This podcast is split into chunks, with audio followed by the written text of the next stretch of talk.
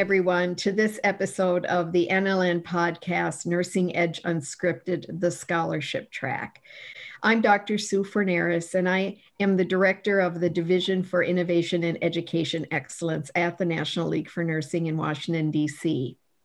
Our unscripted conversation track entitled Scholarship celebrates the published work of select nurse educators from the NLN's official journal, Nursing Education Perspectives. In these conversations, we're going to embrace the author's unique perspectives on teaching and learning innovations and the implications these have for our nursing program development and enhancement.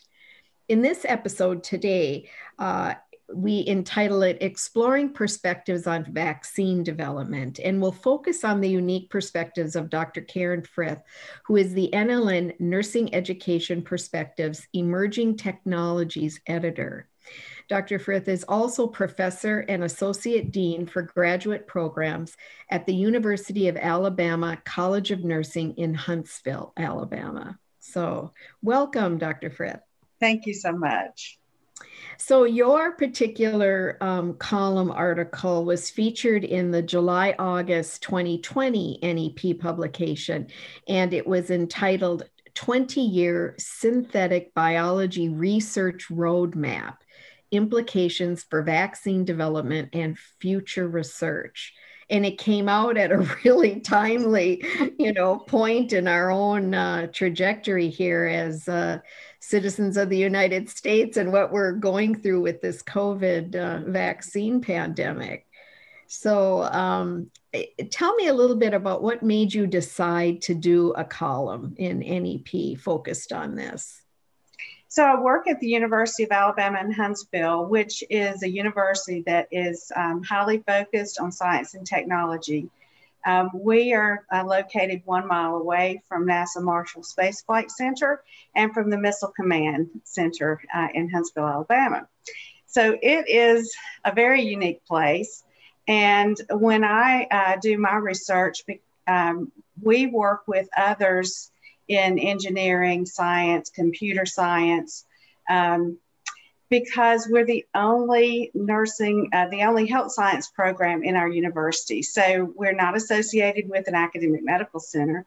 And it's a, a small university. It has 10,000 students in it, but it's um, but it is classified as a high research uh, institution uh, because of our work uh, in in sciences and engineering.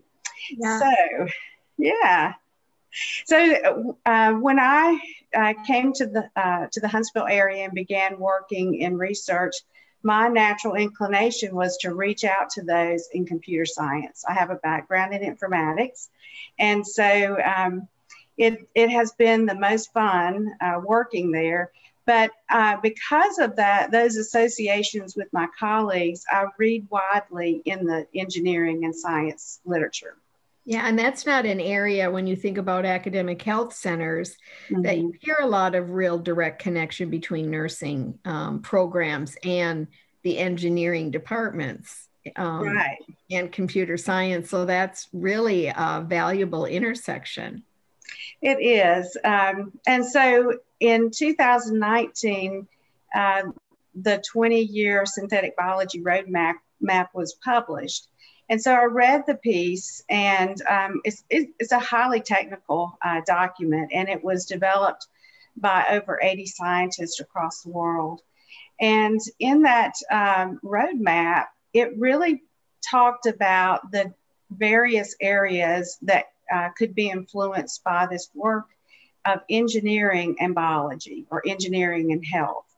And um, so one of those areas was in vaccine development um, infectious diseases, but also non infectious diseases.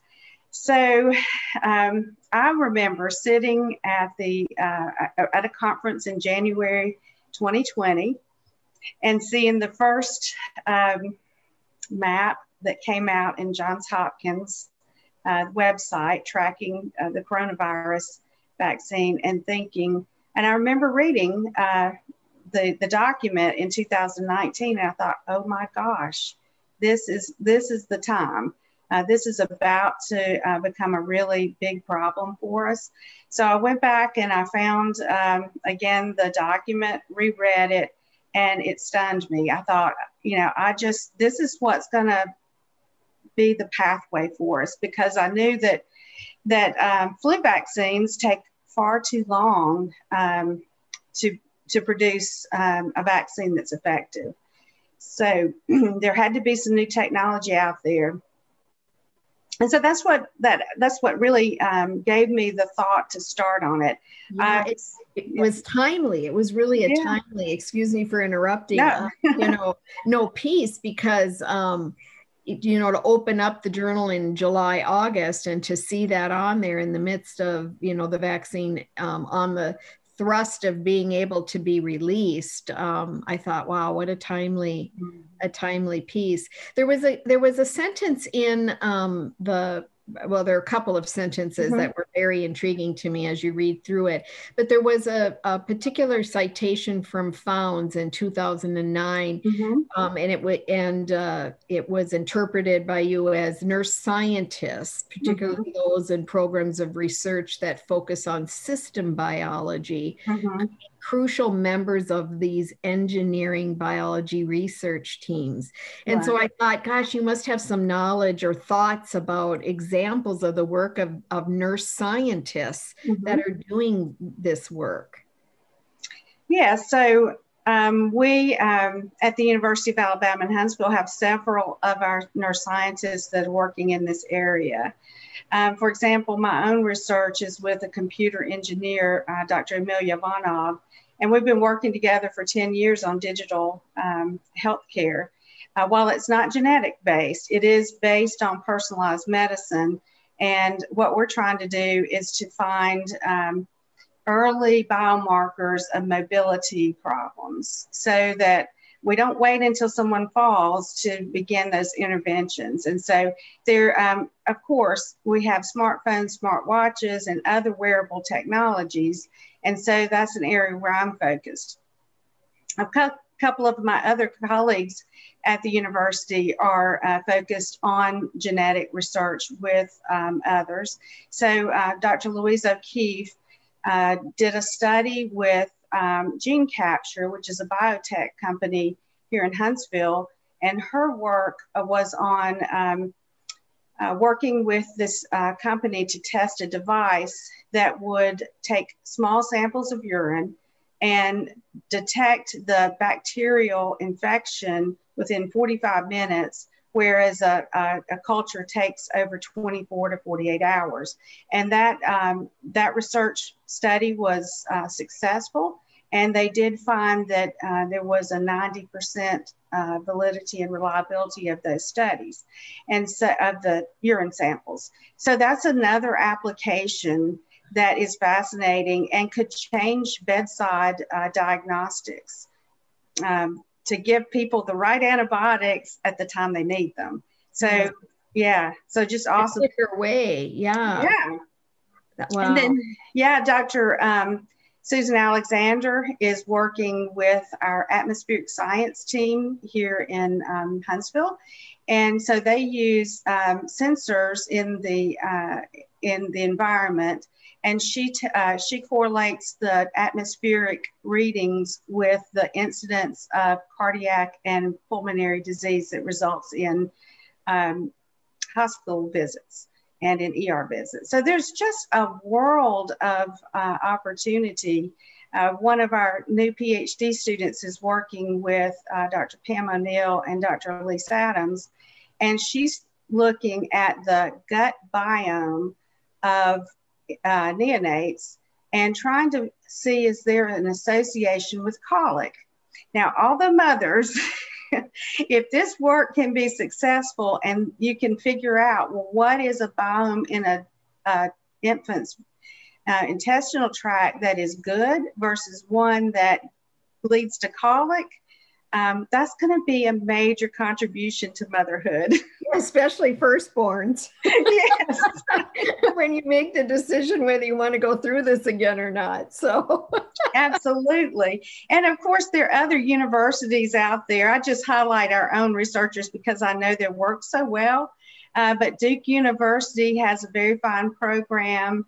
Um, and and there are many others uh, that do as well. And so it's not uh, while it might seem seem um, in the distance for nurse uh, scientists, it's really not. It's here. Yeah, it's that's just amazing um, the far reaches of the discipline in terms of its contribution in healthcare. Absolutely. Right. Um, you know, you mentioned um, your own work in biomarkers, and I know that there um, was some um, areas of the article that talked about the automation technologies mm-hmm. and the fast sequencing. Right. And um, and you there was a term that was used synthetic biology. Mm-hmm. and and i'm wondering if you can talk a little bit more about the um, the covid-19 vaccine in relationship. Is this a synthetic biology and this whole notion of um, of biomarkers? Yeah so it is. Um, it is definitely uh, and synthetic means engineered so if you think about uh, bioengineering or biomedical engineering, this is the area of the intersection with our health um, uh, concerns. Okay. And so um, the way that the messenger RNA um, works is that it introduces a molecule that stimulates um, the, the production of a, an antigen and then it just disappears from the body. It's it's a messenger RNA, so it doesn't infect the host. That would be us. Mm-hmm. Um, and it once it causes the protein to develop, then there is no other purpose for it, and it just dissipates from the body. So it's quite a safe. Uh, it's safer than most other kinds of vaccines. Now I say that, and we all know that right now um, we're in data large data collection at this point, uh, and we won't know for many years really the um, the long term effects. We know short term it's very safe. Right, exactly. Yeah. And I know when you mentioned the use of the the RNA vaccines that mm-hmm. they um, that they're uh, their use in manufacturing these vaccines or the discovery of these vaccines is the technology is faster right. and um, you know and with and that is that's been somewhat of a media uh, speculation mm-hmm. so to speak where uh, the um, public is concerned about this use of media's fast tracking of vaccine mm-hmm. preparation and and and perhaps you can speak to to that a bit because um, it doesn't necessarily mean it was done differently than a- any other preparation and i'm wondering if if you have some thoughts. I do. Thank you for that question so I wanted to start by saying that the whole idea of using messenger RNA as a method for vaccination goes back um, about 40 years. And so the science has been around for a long time, but the ability to use that science in large scale, uh, at large scale purposes, um, is just now coming to the uh, forefront. And that's because um, gene sequencing now has gotten rapid, just like the example that I talked about earlier on the urine, uh, urine samples that were um, tested for its genomic uh, structures to diagnose the uh, presence of bacteria. All of this work now is made uh, fast through uh, very uh, rapid um, analysis of genes and genome, genomic structures because of the computing power that we have now. Um, and we didn't have it years ago. Um, and so it the progression of the technology uh, really there are a couple of points in time. Uh, so 40 years ago, and then in the early 2000s, there was some work done that that looked like, okay, this might be possible. But then it was in 2017 when uh, there was a nationwide, you could start seeing the movement in this area of RNA vaccines and, and really engineered solutions. Um, and there was a, a, chapter written by Kramps and Elbers in, uh, it was called The Introduction of uh, RNA Vaccines in 2017. Um, and then there were then there were a lot of publications in the scientific literature that started in 2018 just in time for the pandemic. they, know, they, didn't know about it, of course, but they knew that there are other um, illnesses like Zika and Ebola that are all viruses as well. And the idea that there would be another pandemic is widely known in the uh, medical literature. We've, we've, been just waiting on it, and it has come. And so the uh, the scientists that were working on it, while it's fast tracked in the media, it has not been a fast track in the scientific literature just the technology has so much more progressive at this moment in time and we haven't had a pandemic right uh, you know essentially um, right and so that yeah that does make sense. So would you say then that you know as you think about that um, in terms of setting a benchmark for future mm-hmm. vaccine is this uh, covid-19 vaccine production and the whole science behind how that evolved is that a new benchmark for us?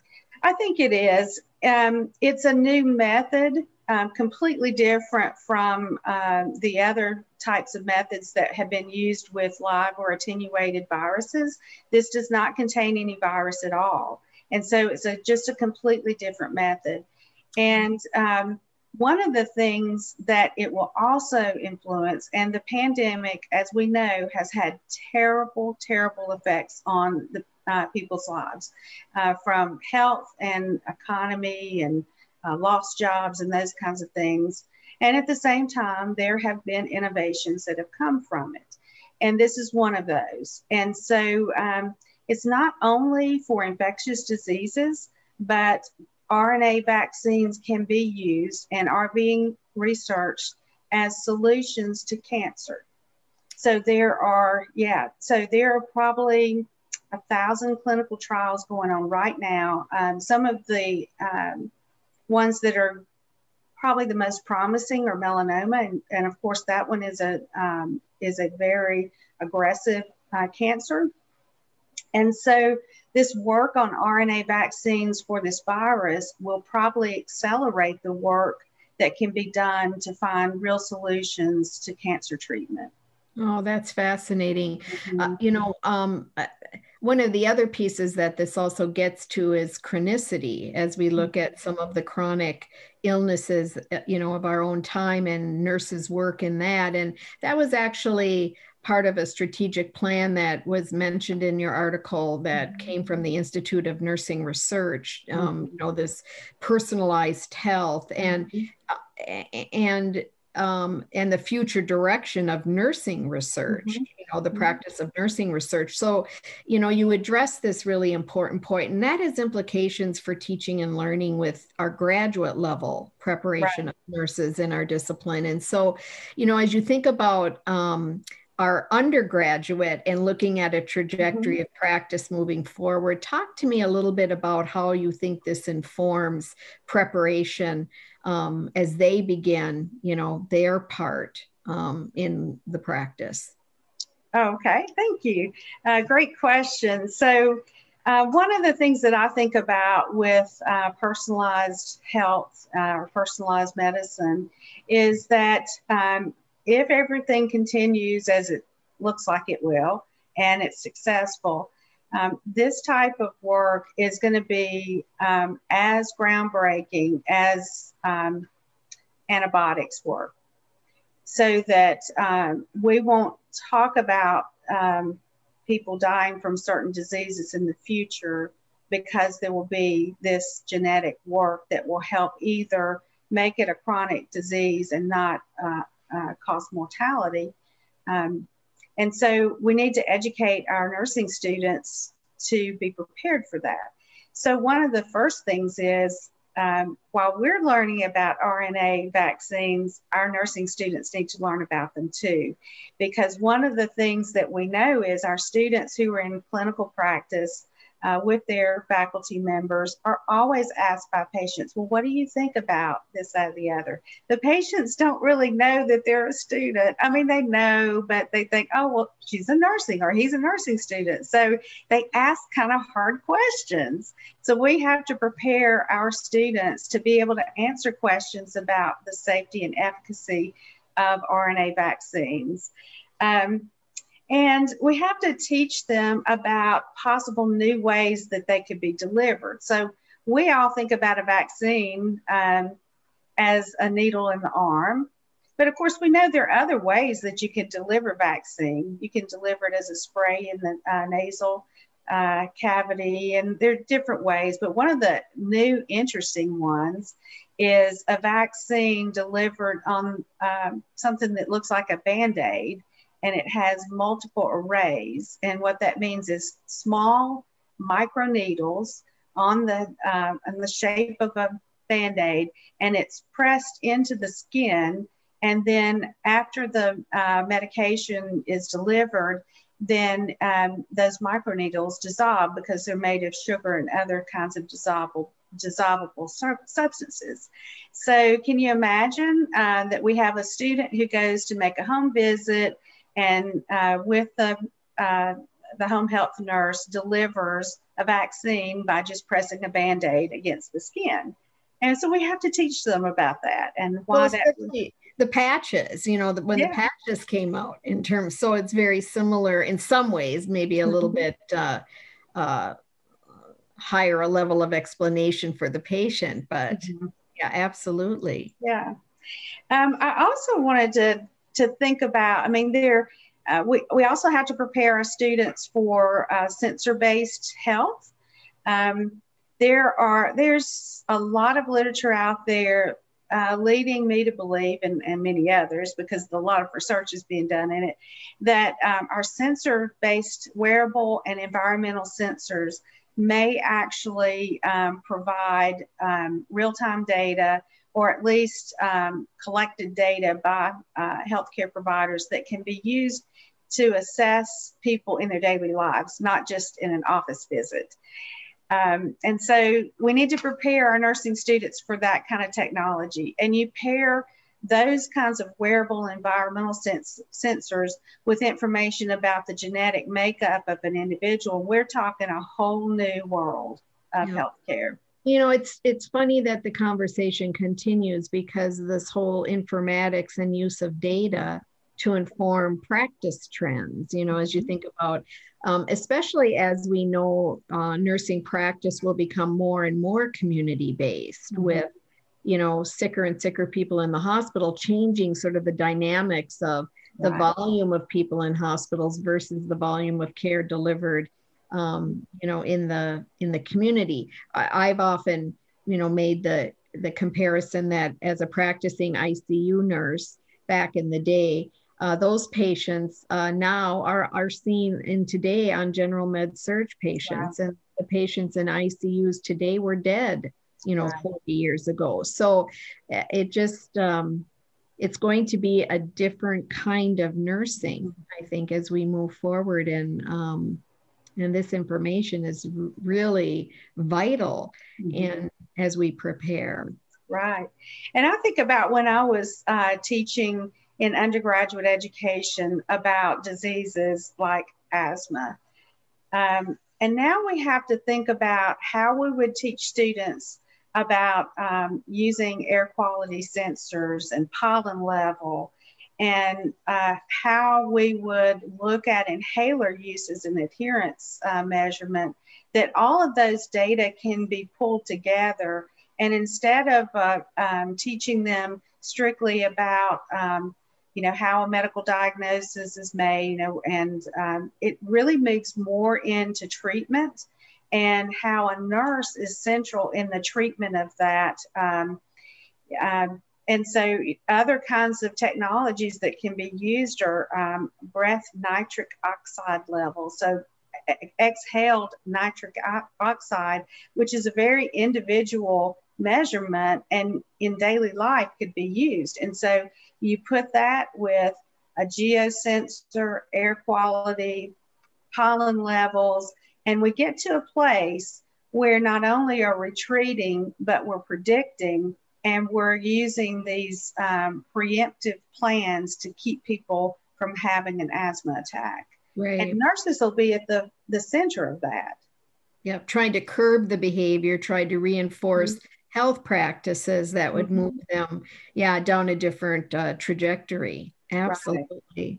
Oh, this has been so fascinating, Karen. I just I appreciate your expertise in this area, and uh, we look forward to more that is going to come uh, as you uh, continue to be the editor of the Emerging Technologies column. Lots of really good information there, and to our nurse educators as they work with our future professional nurses. So, well, thank you for joining me today. Yes. I really, really appreciate it. And for all of you who are interested in reading um, this column, you can go to Nursing Education Perspectives, and it is the July August 2020 edition that you'll find Dr. Frith's column. Thank you. Thank you.